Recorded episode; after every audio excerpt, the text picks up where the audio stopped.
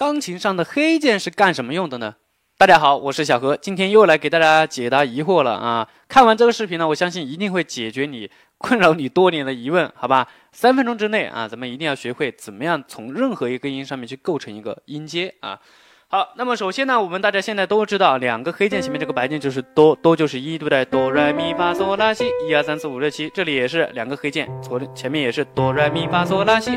那么钢琴上重复构成的这七个白键呢，如果说大家仔细观察的话，会发现它们中间夹着五个黑键啊啊，然后呢，大家会发现啊，钢琴上的琴键就是由五个黑键加上七个白键，一共十二个键重复构成的，这个叫十二平均律的一个乐器，就是把音呢分成了十二。等份啊，好，那么大家看这个大调音阶一二三四五六七一啊，你会发现三和四中间是没有加黑键的啊，然后七和一中间呢又没有加黑键啊，就没有隔开，它们是紧挨着的。像一和二这种呢，它中间还隔一个黑键，对吧？好，所以呢。这个关系我们来讲一下啊，像一和二这种中间夹一个黑键，隔一个黑键的这种叫全音关系啊，所以一和二这两个音之间关系叫全音关系。二和三这种，哎，你看很明显也是全音关系，中间隔一个黑键。三和四这种呢，中间空空如也，是吧？啊，那这种叫半音关系啊。所以这个大调的一个音阶，一二三四五六七一。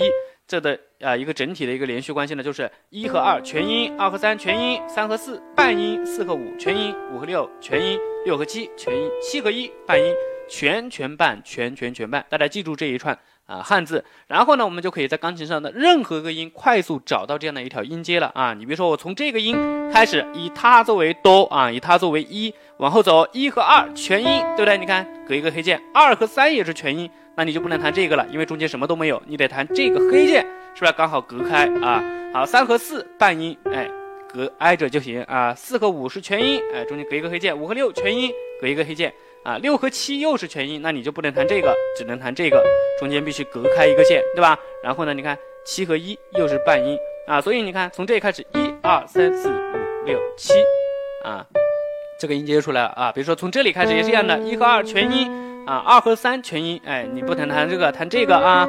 那你三和四半音，四和五全音啊，五和六全音，六和七全音，哎，必须弹这个黑键啊，中间隔一个白键，对吧？然后呢，七和一又是半音啊，哆来咪发嗦拉西哆，啊，黑键也是一样的，从这里开始，它是一，一和二是全音，你看中间必须隔一个吧？二和三是全音，中间隔一个吧？啊，三和四是半音，四和五是全音，五和六是全音，六和七是全音，七和一是半音啊！你看，一二三四五六七一，好。那么我们能够找到这样的一个规律之后呢，在具体的音乐当中呢，其实也是这样的一个情况啊。你比如说，我们弹个夜曲，哆来咪发嗦拉啊，拉西哆哆哆哆西咪咪，啦啦啦嗦发嗦哆哆。发发发发咪来哆西西哆啦啊，好，现在我给你增加一点难度啊。如果说我要你以这个调啊，你看哆来咪发嗦拉西哆去弹夜曲啊，那你就找到它具体的音。你看拉西哆哆哆哆西咪咪啦啦啦嗦发嗦哆哆发发发发咪来哆西西哆啦啊，加上和弦，你看。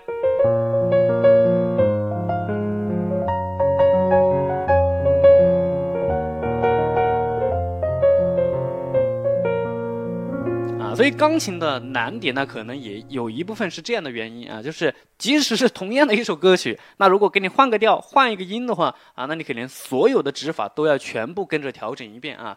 所以呢，你想要掌握到这样的一些方法呢，肯定需要经过系统的学习和大量的练习啊，才能够慢慢的去做到啊。好，所以说大家可以总结一个规律啊，除了我们平常所弹的这个 C 调呢，它是没有任何黑键的。只要你换一个别的任何调，它一定都会都有黑带黑键啊，而且呢或多或少啊，这个没有什么规律可言。所以大家还要经过一个更加系统的学习，去慢慢的去了解啊。当然今天再给大家拓展一个小知识点啊，刚刚我们总结了一个规律，三和四咪和发中间没有黑键。啊，七和一中间没有黑键，这种关系叫半音关系，也是我们在整个音阶当中找到的唯二的两组半音关系，对不对？那我们可以利用这个半音呢，做一个恐怖音乐啊，因为这个半音呢，一般听起来都非常的不协和啊，这是专业的讲法，讲的通俗一点就不好听啊。那么它们组合起来，你听一下效果啊，你看咪发，然后西哆啊。